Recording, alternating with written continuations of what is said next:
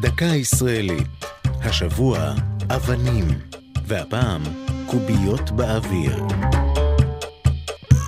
ילדי ישראל מתרגלים כיום את זריזות האצבעות בעיקר בהחלקה על מסקי הטלפונים החכמים, וכנראה לא התלהבו במיוחד מן ההצעה לשחק בסגנון כלב, או לנסות את מזלם ב"על היד", או קוגלח. אפשר להניח שמרביתם מעולם לא שמעו את המונחים הללו, המייצגים שלבים שונים במשחק חמש אבנים, שהיה בעבר אחד המשחקים האהובים על ילדי ישראל. המשחק נולד לפני אלפי שנים, ככל הנראה באסיה, וגרסאות שונות שלו התגלו בחפירות ארכיאולוגיות בעולם. במשך השנים שימש המשחק גם כלי להימורים ולהכרעה בסוגיות חשובות. יש לו גרסאות רבות, אבל העיקרון נותר זהה.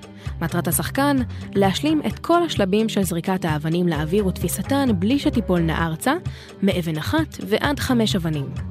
את תפקיד האבנים ממלאות בדרך כלל קוביות מתכת בגודל סנטימטר מעוקב אחד, אבל בהיעדרן אפשר להשתמש בחמישה עצמים קטנים ושווי גודל.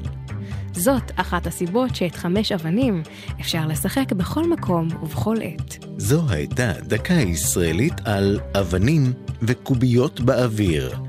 כתבה מיקה נחטיילר, ייעוץ הדוקטור חיים גרוסמן, הגישה עדן לוי.